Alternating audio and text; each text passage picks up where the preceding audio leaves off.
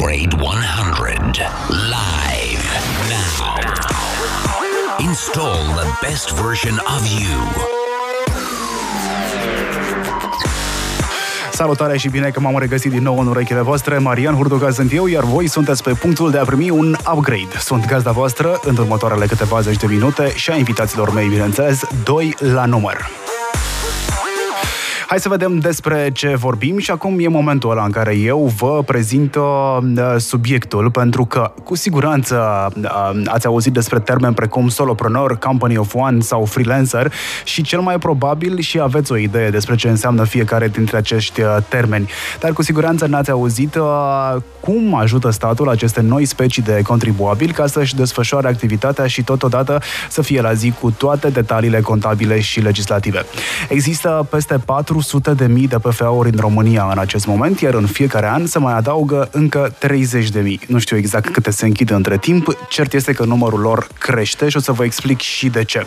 Pentru că e posibil să fie un eco al contextului în care companiile tech nu mai pot lucra cu oameni doar la birou, ci au nevoie și de echipe virtuale care în prezent sunt o necesitate, nu ceva nice to have.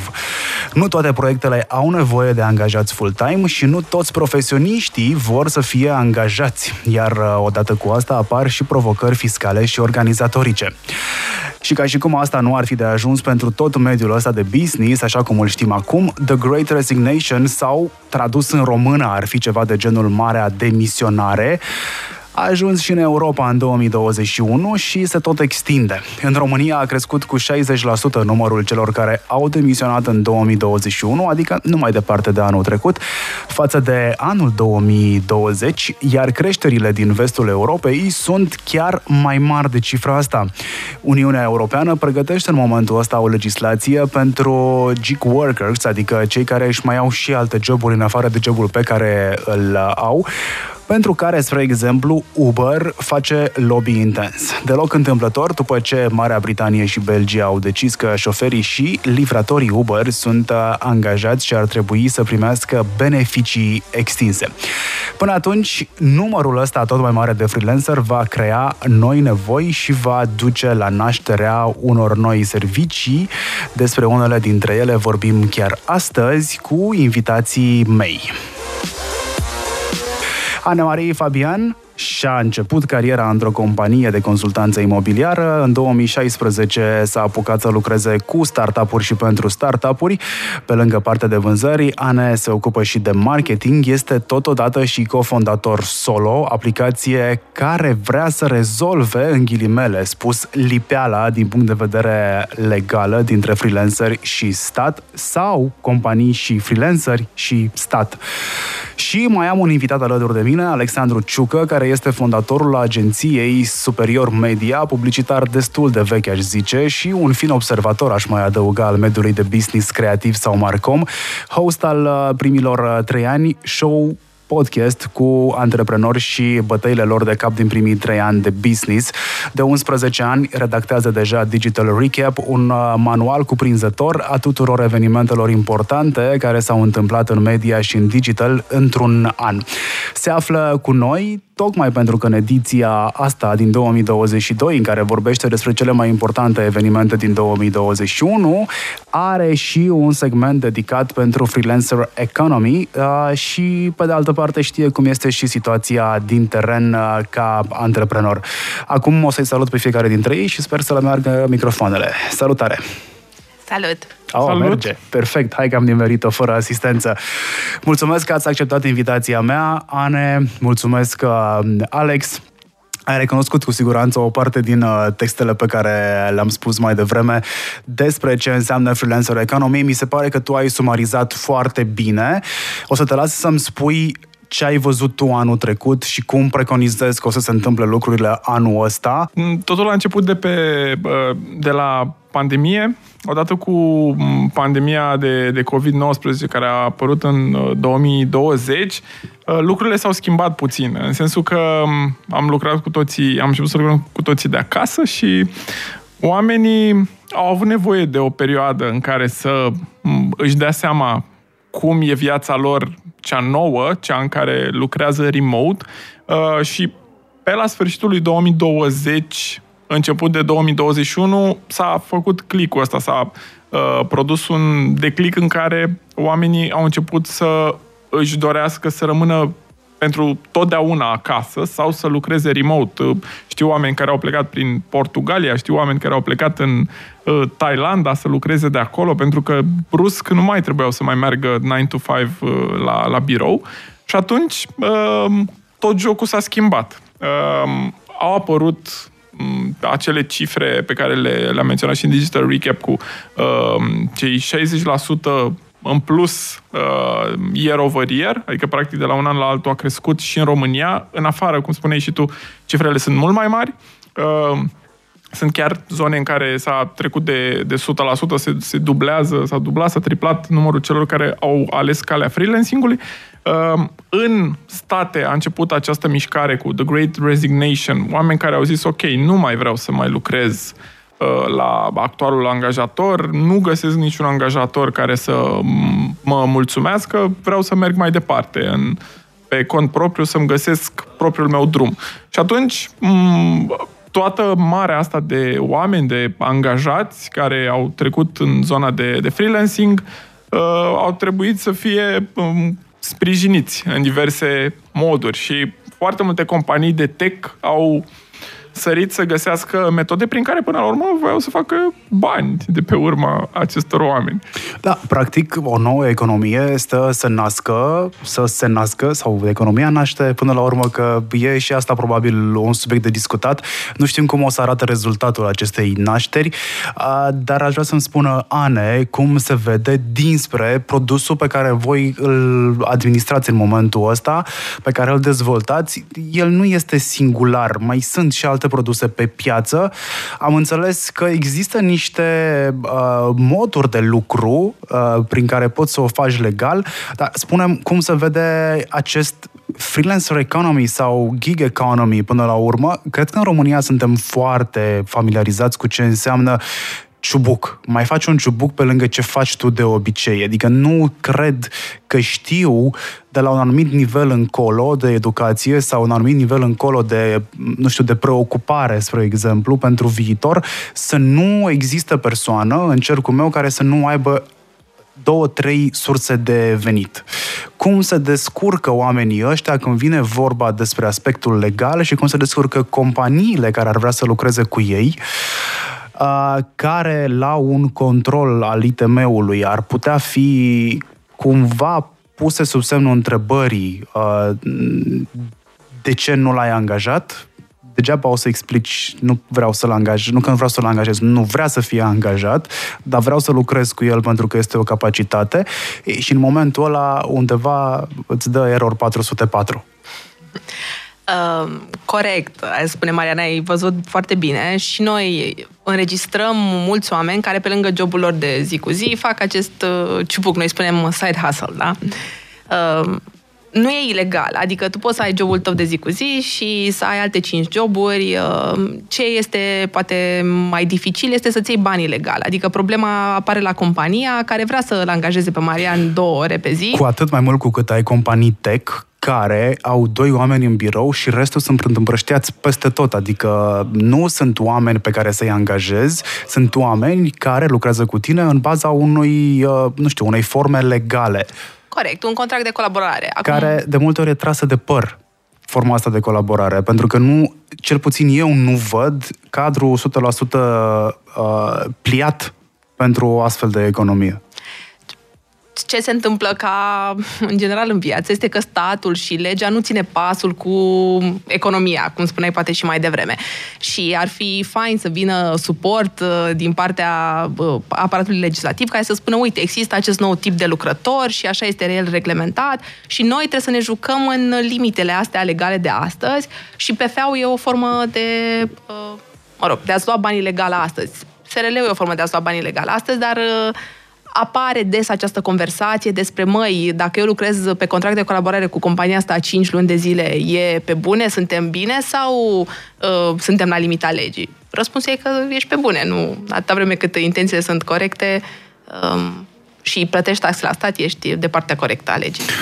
Ce aleg între PFA și SRL sau drepturi de autor? Uh, oricum, zona pe care voi încercați să o scoateți la lumină, adică cumva faceți un bine economiei, uh, este fix cea a livratorilor, spre exemplu. Și, mă rog, mai sunt multe alte specii de contribuabil, să le zic specii ca să înțelegem foarte bine despre ce tipuri de contribuabili, pe care voi aduceți și fiscalizați.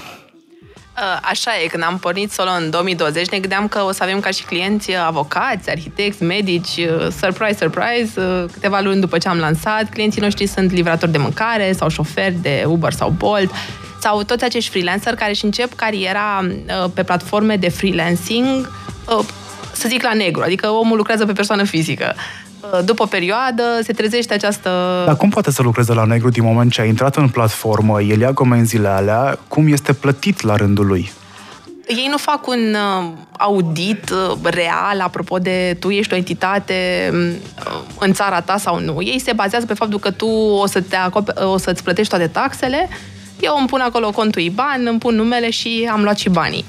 După o perioadă, însă dacă oamenii, oamenii văd că treaba asta e serioasă, atunci vor să fiscalizeze veniturile. E această frică să fie ok, să nu te caute anaf pe câțiva ani. Și amuzant, avem mulți dintre ei care ne uh, solicită să plătească taxe și pe banii pe care au făcut în vremea când nu aveau PFA sau, uh, mă rog, SRL. Adică oamenii vor să fiscalizeze dintr-un soi de frică cu corectitudine Așa spune. Deci vine mai degrabă din dorința de a fi ok, dar ok ăsta vine din frica că o să vină peste câțiva ani anaful peste tine să găsească ceva datorii la care tu nici măcar nu te gândeai. Ok, aleg PFA-ul de ce și aleg SRL-ul de ce?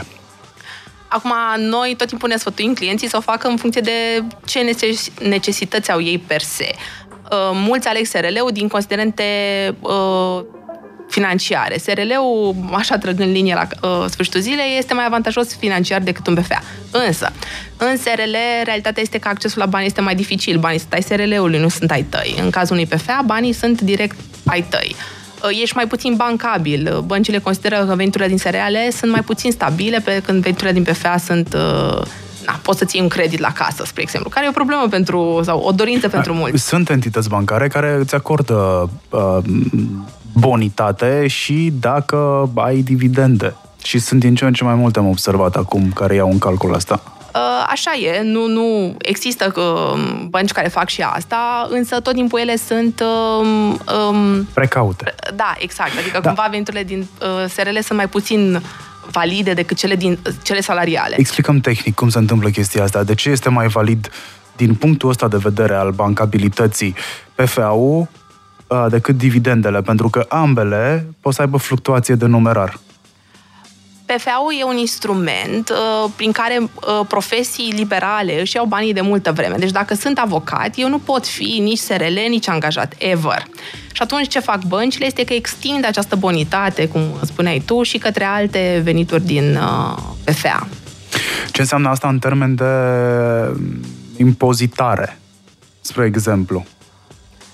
Un, uh, bun, un PFA contribuie la bugetul de stat, ca noi toți, cu 10% impozit pe venit și contribuie și la pensie și la sănătate. Dacă face peste un anumit plafon în fiecare an, el trebuie obligat să contribuie acolo.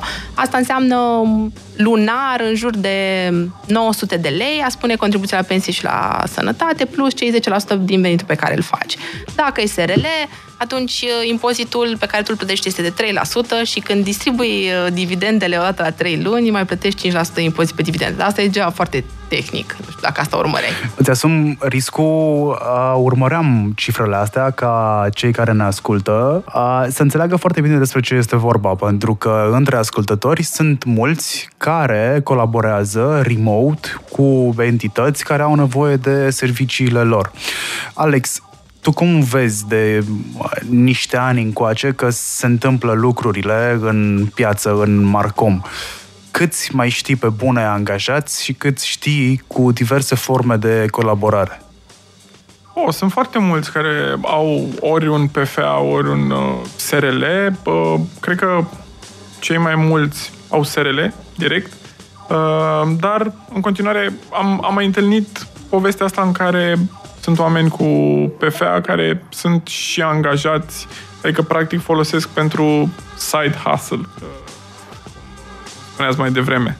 Uh, deci asta, asta este zona în care ne învârtim. Mai multe SRL-uri, mai puține PFA-uri, dar des întâlnit pentru cei care sunt angajați. Mulți aleg formele astea de colaborare și aici fie mă contraziceți, fie adăugați, sau spuneți că am dreptate, nu prea primesc asta, uh, e mult mai convenabil pentru mine, spre exemplu, care sunt într-o profesie liberală, creativă, implică deplasări multe, implică consultanță, să am o formă de genul ăsta de colaborare, pentru că fac mai mulți bani decât dacă aș sta într-un singur loc. Ăsta probabil este primul lucru la care te gândești după ce ai înțeles cum funcționează jucăria.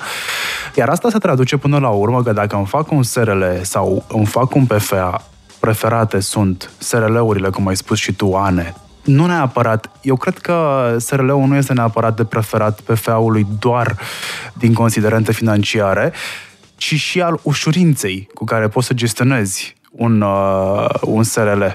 E mult, mai, e mult mai ușor să gestionezi un SRL. Poți să deduci taxe, poți să deduci cheltuieli. Uh, nu la nivelul pe care la un nivel mai mare decât la cel de pe PFA. Și atât ce ai învățat cum se desfășoară lucrurile, ți-e mult mai simplu să faci asta. Însă, cel care pierde cel mai mult va fi probabil statul Așa îmi pare rău să te dezamăgesc, Marian, n-ai avut dreptate. Nu? Uh, și pe PFA și pe SRL deduci aceleași lucruri. Uh, cheltuielile deductibile nu depind de formata de organizare, atâta vreme cât uh, tu folosești bunul respectiv să-ți desfășuri activitatea, e deductibil și pe PFA și pe SRL. Um, marele pierzător, dacă vrei, e într-adevăr statul care nu mai beneficiază de, mă rog, impozitele pe care tu le-ai plătit și ele sunt limitate, pentru că tu plătești impozit da, am o întrebare, am o întrebare uh, pe WhatsApp. PFA-ul poate percepe TVA? Absolut. Uh, obligatoriu devii plătitor de TVA dacă faci peste 300.000 de lei pe an. Okay. Indiferent că ai PFA, indiferent că ai SRL. Ok. Te întrerupsesem. Um, a fugit ideea, să știi. Bun, stai că mai am întrebări. Uh, pot să fac freelancing pe diferite platforme ca angajat fără să trec la PFA și să-mi declar veniturile extra direct la ANAF? Aici avem platforme precum probabil Fiverr, uh, ce mai sunt? Upwork. Exact. Mm, poți face asta dacă ești angajat Fiverr. Din ce știu eu, nu prea poți să fii angajat Fiverr. Deci, în cazul uh, ascultătorului uh, cu platformele, în principiu îi trebuie o formă legală să-și ia banii. Ce face el astăzi, most likely, uh, sau cel mai probabil, e că ia banii pe persoană fizică. Ăștia nu sunt bani legali. Am înțeles. Da, n-ar trebui ajustat în sensul ăsta, pentru că sunt foarte multe platforme uh, prin care oameni... Platforma de livrări este o platformă de genul ăsta. Ok, voi uh, la solo, cum fiscalizați? Explicăm procesul. Practic, uh, luăm o platformă de livrări, uh, Ane vrea să devină livrator, Ane își face un PFA, se duce la platforma de livrări și spune bună ziua, vreau și eu să fac livrări la voi. Uh, primesc, emit în fiecare săptămână o factură și îmi iau banii. Asta este legal. Uh, platformele de livrări nu angajează, ca și în cazul lui Fiverr. Și atunci alternativa de angajare este să lucrezi printr-un intermediar care și a, uh, care se, se creează între platforma de livrare și angajat. Atunci banii pe care eu ca și uh, livratorii bag în buzunar sunt mai uh, puțini cel care lucrează într-un segment precum marketing, uh, cel care lucrează în programare, spre exemplu, pentru că audiența noastră este formată în mare parte din antreprenori care sunt tech sau oameni care au foarte puternică legătură aici. Cum pot eu să lucrez cu un om de la distanță fără ca cineva să mă întrebe de sănătate că de ce nu l-am angajat? că vorbeam noi în pauză mai devreme, că sunt niște excepții uh, care pot să ducă la reîncadrare. Noi ne susținem uh, clienții în a avea, nu știu, contracte uh, clare care să nu permită o astfel de încadrare din uh, partea inspectorilor uh, ITM sau inspectorilor ANAF. Acum, dacă există reavoință, îmi pare rău, nu putem face foarte multe, însă legea e destul de clară aici. Există șapte criterii în care tu trebuie să bifezi patru ca să nu fii încadrat ca și uh, activitate pedentă. Înțeleg că lucrul ăsta nu e tot timpul așa și că realitatea s-ar putea să fie diferită. Uh, cel mai puternic lucru pe care l-am văzut noi până acum uh, că a funcționat este să ai realmente mai mulți clienți. În momentul în care ai mai mulți clienți, este justificată activitatea ta independentă de freelancer versus această reîncadrare în zona de uh, angajat.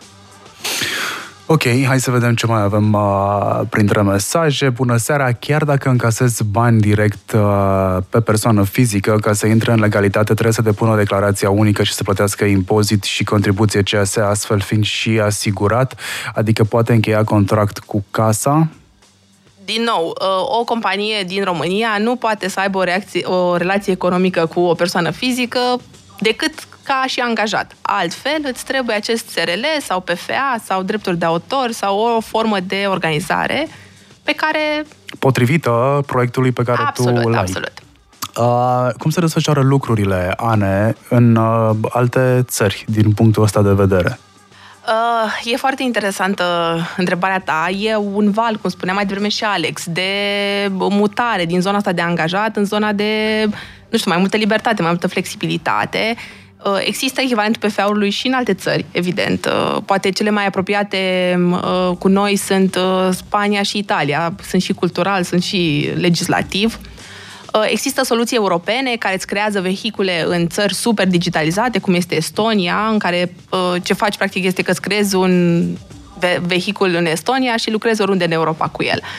Deci trendul, da, aici cred că Alex știe mult mai multe decât știu eu. Da, e acel e-citizenship care a fost acum câțiva ani super la modă, chiar și câțiva dintre oamenii de online din România promovau uh, chestia asta.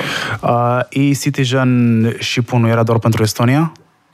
Uh, puteai să-ți faci ca uh, cetățean al UE, puteai să devii cetățean rezident uh, e-cetățean al Estoniei, ca să spun așa. Ok. Și noi avem în cadrul legislativ ceea ce înseamnă digital nomad. Dar din punctul ăsta de vedere, apropo de digital nomad, fiscalizarea cum se face? Unde se duc banii aia? Bun, uh, iar este o situație de legea se mișcă mai încet decât realitatea. Astăzi, de când ești digital nomad, banii se duc în contul, când de fapt ești digital nomad, se duc în țara de unde ești tu sau unde este vehiculul tău înregistrat. Um, sunt curioasă să văd direcția în care va merge Uniunea Europeană sau, mă rog, România după uh, cu, cu legea și efectiv cu implementarea. Sunt din ce în ce mai multe persoane care tranzitează țări, stau șase luni într-o țară, stau șase luni într-alta, la mine în bulă sunt din ce în ce mai mulți oameni de genul ăsta care fac asta, testează. În mare parte se duc să testeze, să vadă dacă s-ar putea stabili într-o țară sau nu, sau se tot plimbă până când se, până când se stabilesc, până când găsesc acel loc. Ei pot să aibă proiecte peste tot. Dacă, spre exemplu, îmi fac un PFA și colaborez cu terțe firme din locurile prin care mă plimb, banii aia se fiscalizează pentru statul român? Um, tu ar trebui să ai o reședință fiscală undeva. Tu, făcându-ți okay. PFA în România, ai reședință fiscală în România. Mai mult decât atât, legea spune că trebuie să stai în România șase luni de zile pe an, ca să ai reședința fiscală aici. Altfel, te muți frumos cu reședința fiscală în țara în care locuiești tu.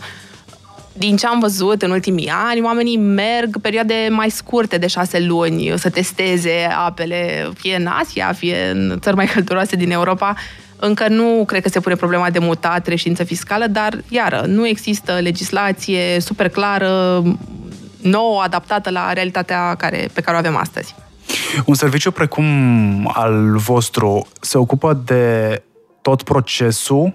Adică eu vin, bat la voi la ușă și zic am nevoie de un cadru legal sau am nevoie de o entitate juridică în baza căreia să pot emite factură și să încasez.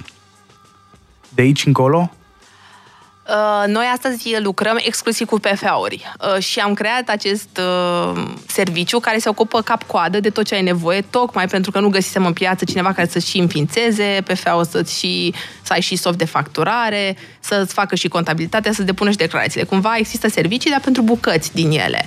Astea se fac uh, de către persoane sau au, ați reușit să automatizați în flux? Uh, facem noi. Deci, uh, promisiunea pe care noi facem clienților este că ai o experiență aproape de angajat în momentul în care ai uh, PFA la solo. Realitatea este că încă lucrăm să, să ajungem acolo. E această filozofie de la Airbnb în care faci lucrurile manual până doare și apoi le automatizezi.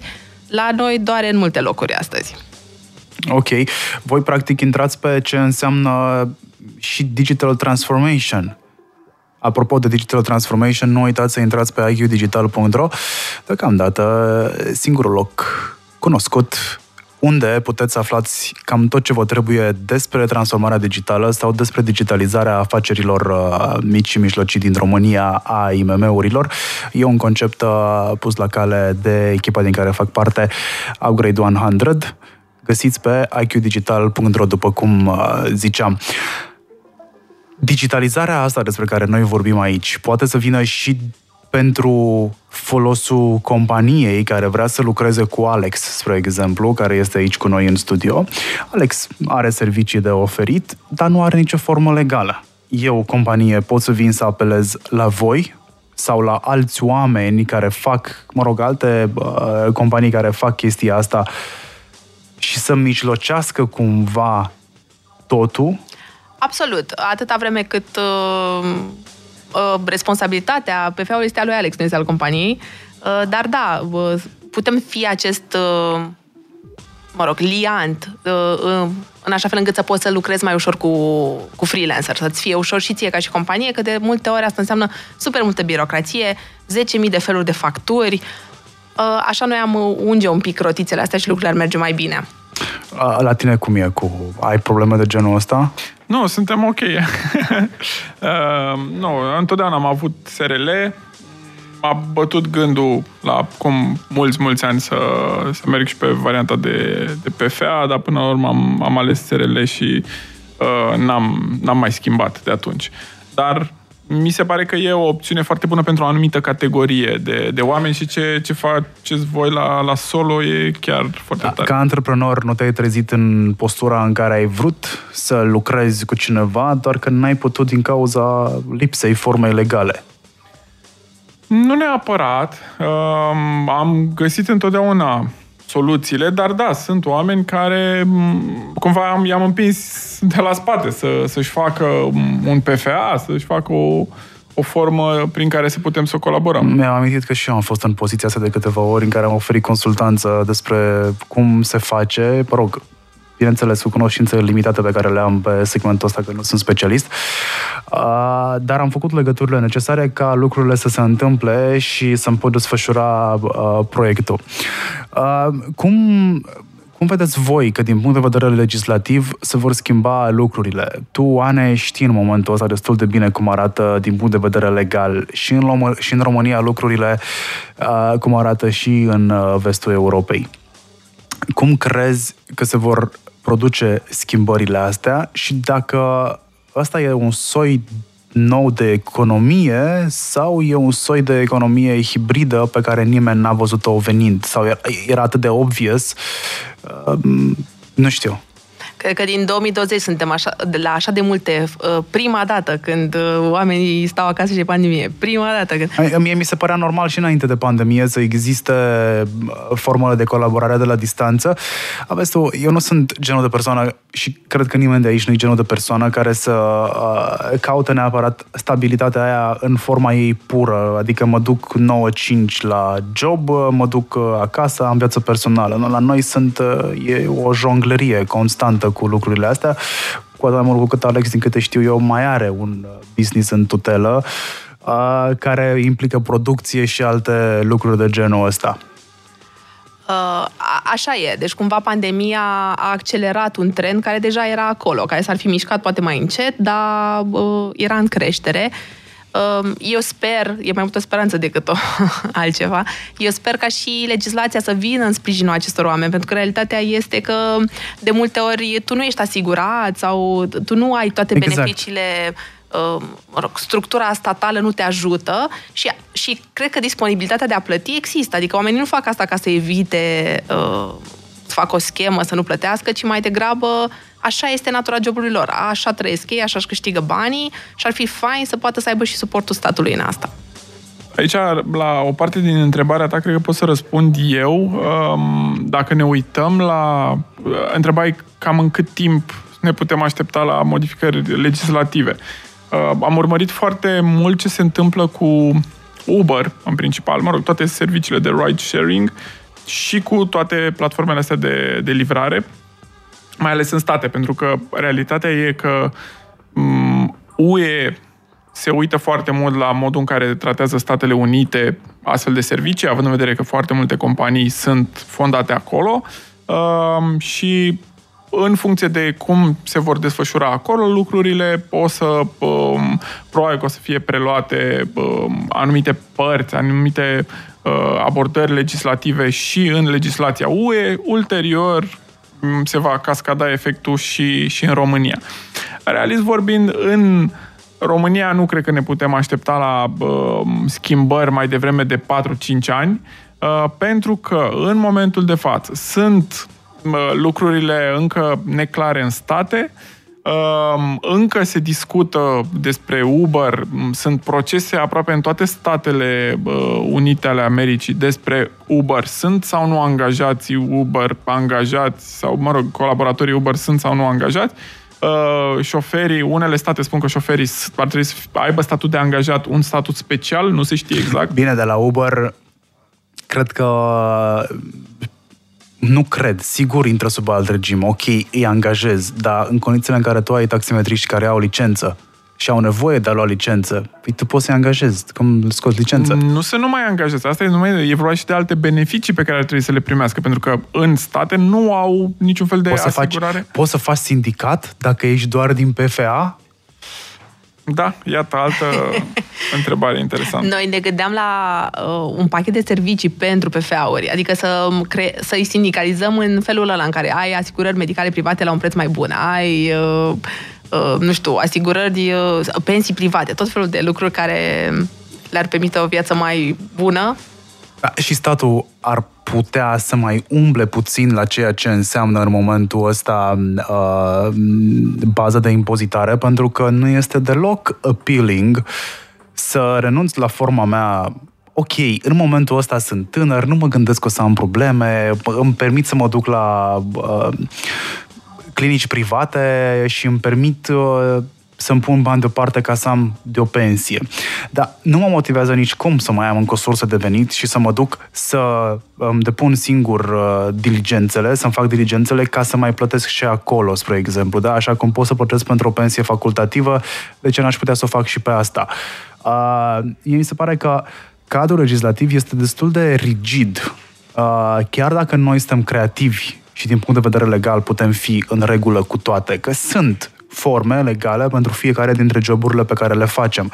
Problema este că pierdem foarte mult timp, din punctul meu de vedere, pierdem foarte mult timp să încercăm să fim fair cu toate părțile, a, ca să nu avem nici procese de conștiință, să și proverbial dormim noaptea cu capul pe pernă, cine doarme cu capul pe pernă, a, și să fim cumva și secure, ca în momentul în care te întreabă mămica acasă dacă tu ai o, O pensie. o pensie, să zici că da, am, nu să zici lasă că nu e momentul. Uh, Eu cred că au făcut demersuri cu această declarație unică pe care au, acum în 2018 au unificat câteva uh, alte declarații sub uh, na, acest document care încă este dificil de parcurs, dar de bine de rău uh, completez unul și ăla e. Uh, a, a, eu sp- în continuare sper că ANAF-ul intră și el în secolul 21, răspunde la e mail și interacționez cu ei uh, digital și asta ar face mai ușor viața, exact cum spui tu. Dacă vreau eu să contribui la sistemul public de sănătate, să pot să o fac, sau la sistemul public de pensii, să pot să o fac uh, ușor, că da, deja dacă devine greu am renunțat. Da, inevitabil. Uh, hai să vă mai uh, zic din întrebările pe care le am aici. Ok, o întrebare, cum putem afla mai multe informații în privința înființării unei uh, unui SRL sau PFA și unde documentație, contabilitate, etc. sunt servicii precum uh, Solo, spre exemplu. În România ce servicii mai sunt, în afară de Solo? Mm, este un jucător, uh, Kiz se numește el, Așa. care uh, face același lucru ca noi, însă pentru întreprinderi mici și mijlocii. Aș spune că ei sunt singurii care fac același uh, proces cap-coadă. În Se rest scrie există- cu capa, capa Ba, EEZ. EEZ, exact. Uh, și întrebarea care are deja răspuns, este mai avantajos SRL sau PFA pentru a avea acces la un credit pentru casă? Uh, ai cum îmi dau eu singur extemporal. E mai simplu să...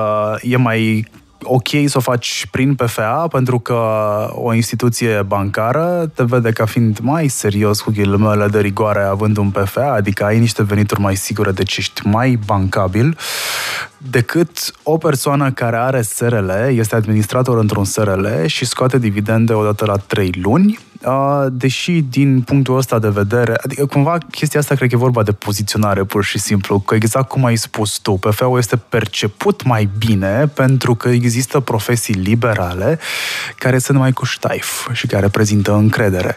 Că altfel nu văd care ar fi diferența între un PFA și un SRL până la urmă. Uh, Aici sunt de acord cu tine. Mi se pare că veniturile din veniturile din dividende mm, sunt așa sora urâtă a veniturilor din punct de vedere, a, din punct de vedere al băncilor. Dar, iară, cum spuneai tu, sunt bănci care le iau în considerare și pe astea. Ok. Bună seara, interesantă emisiunea. Am o întrebare, nu locuiesc în România, nu am cadru legal, însă am colaborat în domeniul creativ cu o firmă din România. Am completat declarația de venit de 10% impozit și a fost reținut, uh, mă rog, de impozit reținut la sursă, contract pe drepturi de autor, adică este corect sau ar trebui să-mi fac uh, griji? Eu aș zice Suntem ok. să fim ok, că suntem ok dacă e cu reținere la sursă. Bun, hai să vedem ce întrebare mai avem. Servus, Servus, cred că ești de la Cluj. Suntem mulți antreprenori, pardon, sunt mulți antreprenori slash angajatori care evită dările către stat, angajând personal PFA cu atribuții și pretenții de relație angajat versus angajator.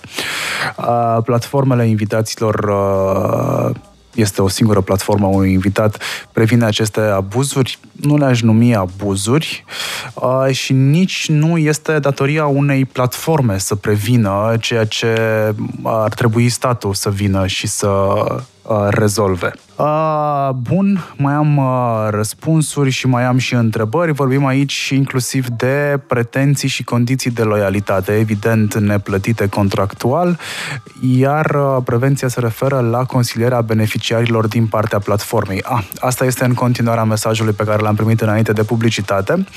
Uh, da și nu, pentru că cine nu poți să obligi pe cineva să funcționeze pe PFA, Absolut.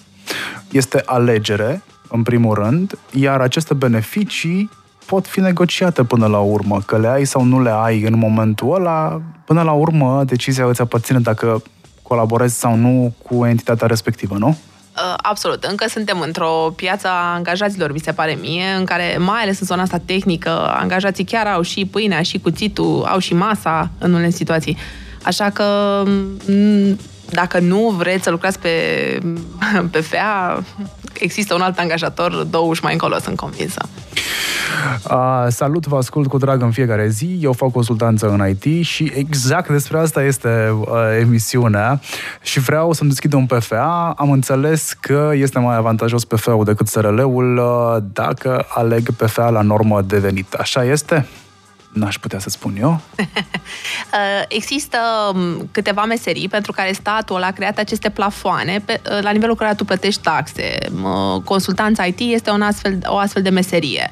Uh, Spre exemplu, dacă ești un uh, IT care faci consultanță în București, uh, tu vei plăti impozit pentru plafonul de 35.000 de lei uh, anual, atâta vreme cât tu faci sub 100.000 de euro. Deci asta înseamnă că plătești uh, 3.500 de lei pe an, uh, versus, nu știu, la 90.000 de euro înseamnă 9.000 de euro 10% impozit.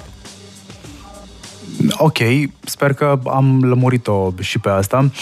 Uh, m-aș îndrepta ușor, ușor către concluziile emisiunii și nu o să spun eu care sunt uh, concluziile mele. Cred că sunt evidente din tonul pe care l-am avut. Eu cred că cadrul legislativ trebuie, cel puțin din punctul ăsta de vedere, să ajungă la zi, nu să prevadă, ci să ajusteze, că avem amendamente la legi și ajustări la legi, destul de mult și știm cum să face chestia asta, din păcate, sau din fericire, acum depinde de care parte a legii ești.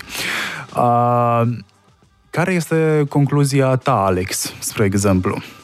Păi, mi se pare că e foarte simplu. După ce jucătorii mai mari din tech o să-și dezvolte platformele de, de freelanceri și mă gândesc acum la LinkedIn care a, a dezvoltat o astfel de soluție în SUA și o să o, probabil anul ăsta o să o răspândească în toată lumea, inclusiv în România o să putem să ne luăm giguri, giguri în, prin LinkedIn.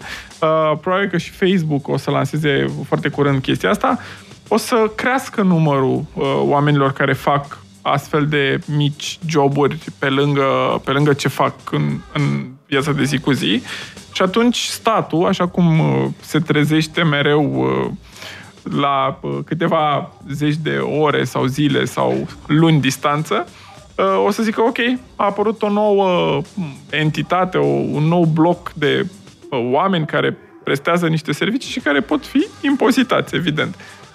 Și în momentul ăla o să se miște rotițele astfel încât să se găsească. Probabil că, cum am spus mai devreme, eu zic că mai devreme de 4-5 ani nu o să vedem o legislație coerentă. E posibil ca în urma unor uh, directive de la UE să apară ceva făcut, tradus rapid, la care o să se tot adauge amendamente o bună vreme de acum încolo.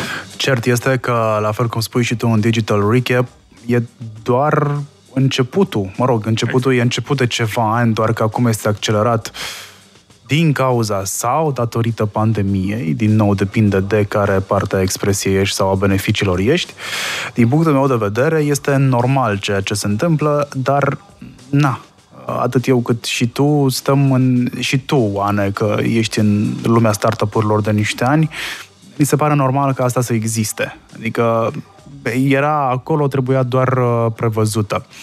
Am aflat în timpul emisiunii și care sunt variantele pe care le avem la dispoziție ca să ne facem viața mai ușoară, o platformă care să se ocupe de uh, intrarea în legalitate a unei persoane există, deocamdată există în două la număr uh, în România. Una dintre ele este pusă la cale de ANE și asociații săi, Uh, care este concluzia ta după emisiunea asta? Cum crezi că se vor întâmpla lucrurile de aici încolo?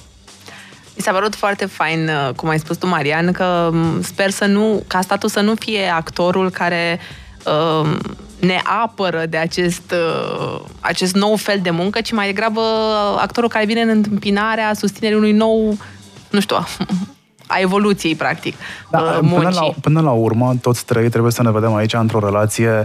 Ideal ar fi să existe relație de câștig, câștig, câștig, da? Că sunt trei entități aici. Avem freelancerul care vrea să lucreze și vrea să fiscalizeze, care nu are nicio problemă cu asta. Este cel care plătește serviciile freelancerului și este statul care este la primire și care îi supraveghează pe amândoi și cărora le oferă beneficii în concordanță, adică infrastructură și așa mai departe.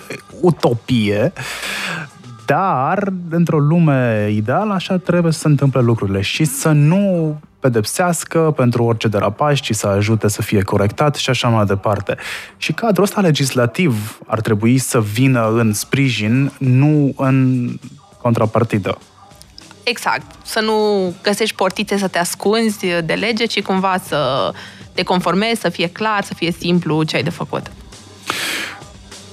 Cum crezi că din din 400 de mii de uh, PFA-uri câte sunt în România, plus 30 de mii care se adaugă în fiecare an, știi câte se și închid? cumva creșterea anuală de numărul de PF-uri este undeva între 5-7%, deci uh, din, poate se deschid 30.000, se închid 25.000. Am înțeles. Alea 25.000 se închid ca test. Se fac un test, se, se fac drept test, după care... Se întâmplă și asta, adică cumva poate sunt un freelancer și mă apuc de lucru și îmi dau seama de fapt că eu o să sunt antreprenor și o să-mi construiesc o companie. Ei, PFA-ul nu e potrivit pentru asta, dar atunci îmi trebuie un SRL să pot să angajez oameni și așa mai departe. Uh, deci sunt și astfel de teste sau sunt livratori cu care noi lucrăm des, care lucrează pe o perioadă limitată uh, și apoi își găsesc un alt job. Deci, uh, da, viața PFA-ului este complexă și are multe aspecte, practic. Este mai mult decât necesară cu cât ne îndreptăm ca oricare țară care se dezvoltă, că suntem pe panta dezvoltării, ca oricare, oricare altă țară care se dezvoltă, avem din ce în ce mai multă economie bazată pe servicii. Dacă stai să te uiți, a menționat Alex ceea ce se întâmplă în Statele Unite ale Americii. Acolo ai o cantitate foarte mare de companii, inclusiv firme de apartament, da, cum la noi se numesc peorativ, la care țin economia în spate. Sunt undeva la, ultima dată când am uitat eu pe studii, undeva la 75% uh, cred că sunt, uh, e o economie formată din companii care fac servicii. Restul sunt externalizate. Nici uh, cei care produc uh, arhii cunoscute um, tipuri de încălțăminte nu le fac acolo, ci doar fac design-ul, nici uh, playerii tech nu își scot hardware-ul de acolo, ci doar fac design-ul și manufacturarea este în altă parte.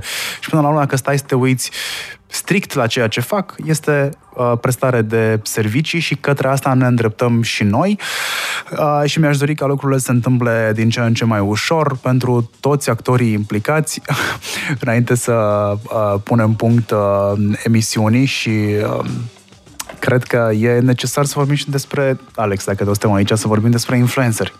Și ei intră aici, la gig economy. Da, e foarte interesant subiectul ăsta pentru că apropo de ce spuneai mai devreme cu statul care salvează, te salvează de diverse lucruri, în general de banii pe care îi ai.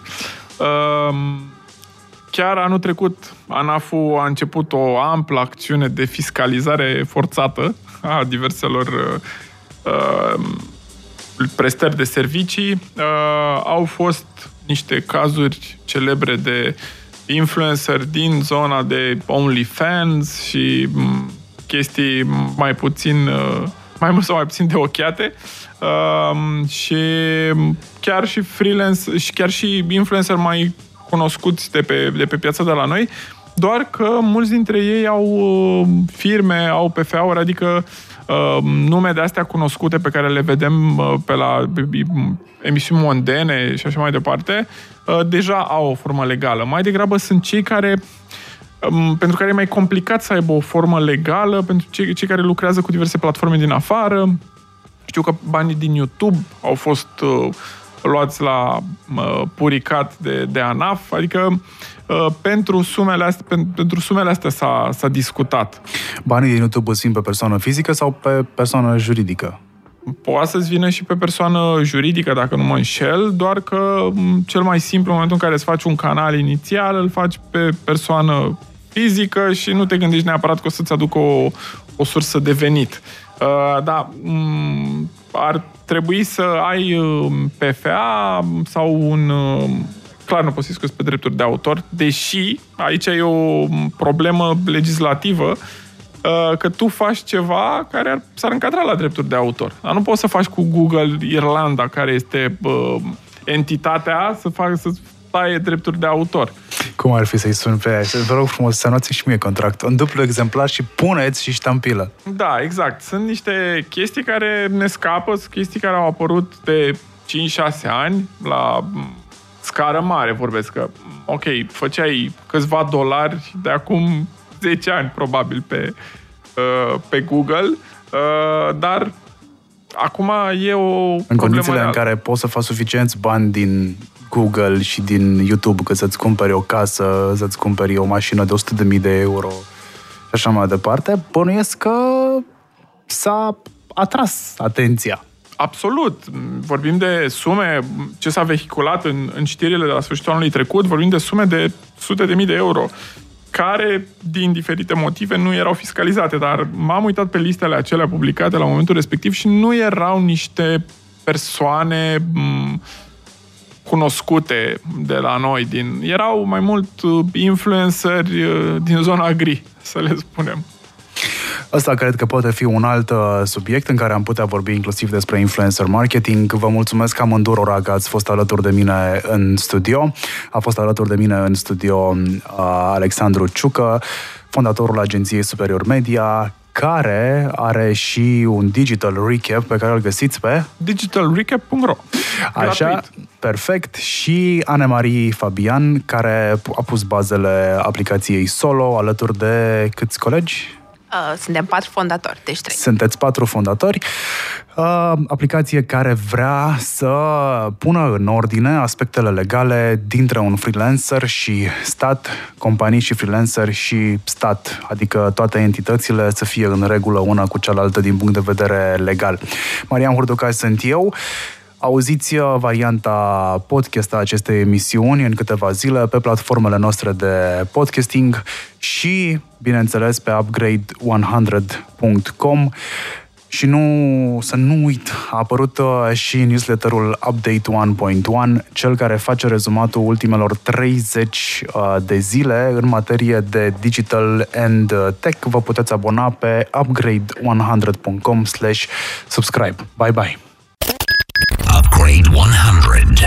100% knowledge. Zero bullshit. At Radio Gorilla. Shutting down the system.